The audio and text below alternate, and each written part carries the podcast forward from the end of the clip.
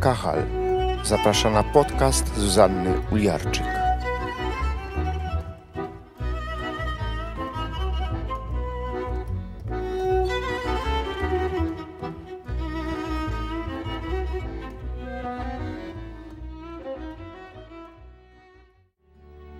Purim, święto losów.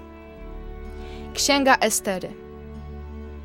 A Mordechaj spisał wszystkie te wydarzenia i rozesłał listy do wszystkich Żydów po wszystkich prowincjach, zobowiązując ich, aby rokrocznie święcili czternasty dzień miesiąca Adar i piętnasty dzień tegoż miesiąca jako dni, w których Żydzi zyskali spokój od wrogów swoich i jako miesiąc, w którym troska zamieniła im się w radość, a żałoba w dzień pomyślny, aby uczynili je dniami ucztowania i radości i wzajemnego przesyłania sobie darów żywnościowych i obdarowywania ubogich.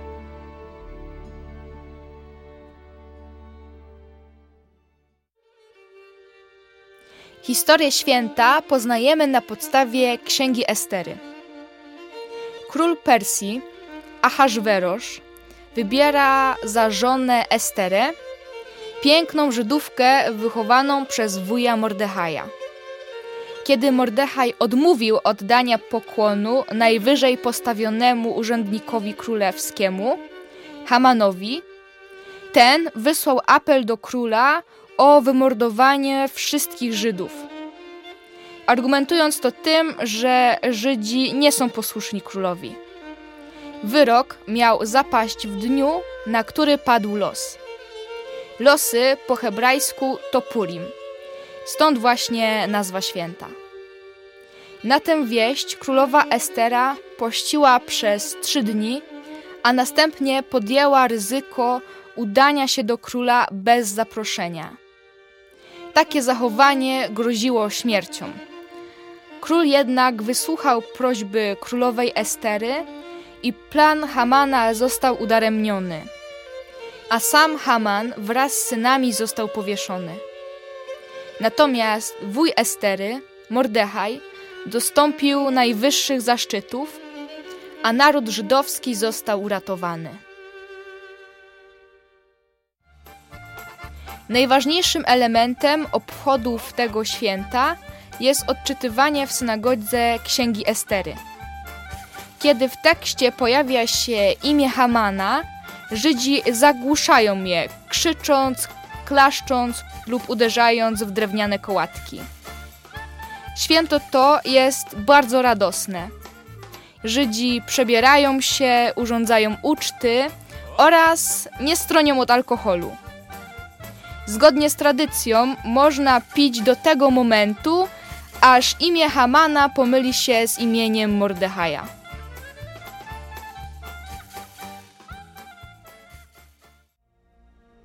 Dla nas, chrześcijan, Księga Estery niesie za sobą prorockie przesłanie.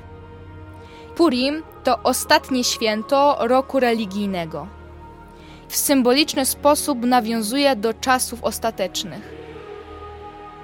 Estera jest obrazem oblubienicy, kościoła, który przygotowuje się na spotkanie z oblubieńcem i królem Jezusem Chrystusem. Mordechaj, wuj Estery, przyrównany jest do Ducha Świętego. Jest doradcą, opiekunem. To on przygotowuje ją na spotkanie z królem, ponieważ to on powiedział Esterze, co ma robić. Haman jest tutaj postacią szatana. Znamienny jest koniec tej historii, kiedy unicestwiony jest zarówno prowodyr zła, sam Haman, jak i jego synowie, czyli następcy lub naśladowcy złego. Estera zrozumiała, dlaczego jest królową w momencie, kiedy nad narodem żydowskim zawisło niebezpieczeństwo.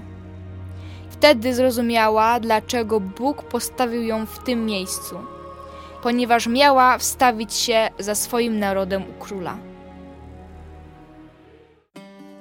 Dzisiaj Kościół niesie podobną odpowiedzialność za naród izraelski.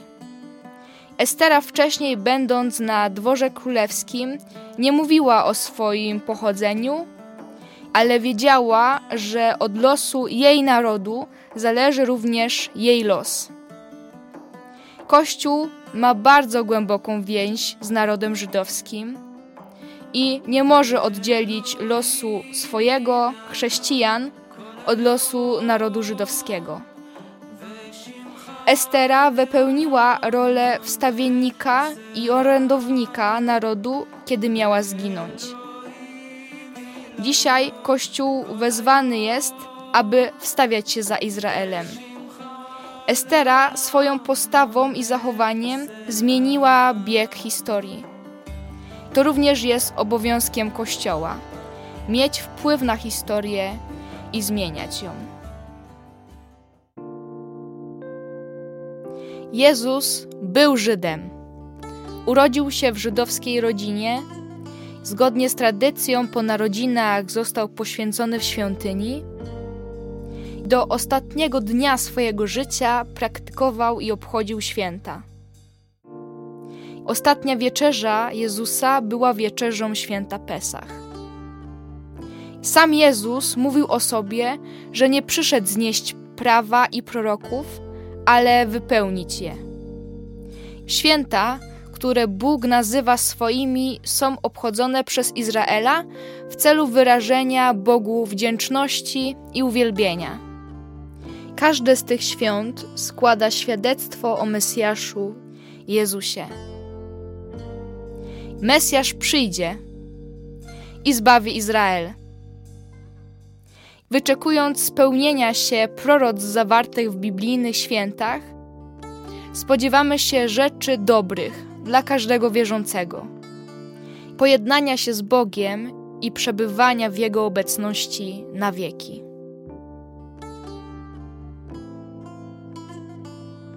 Ten odcinek kończy serię Haksameach. Do usłyszenia w kolejnych podcastach.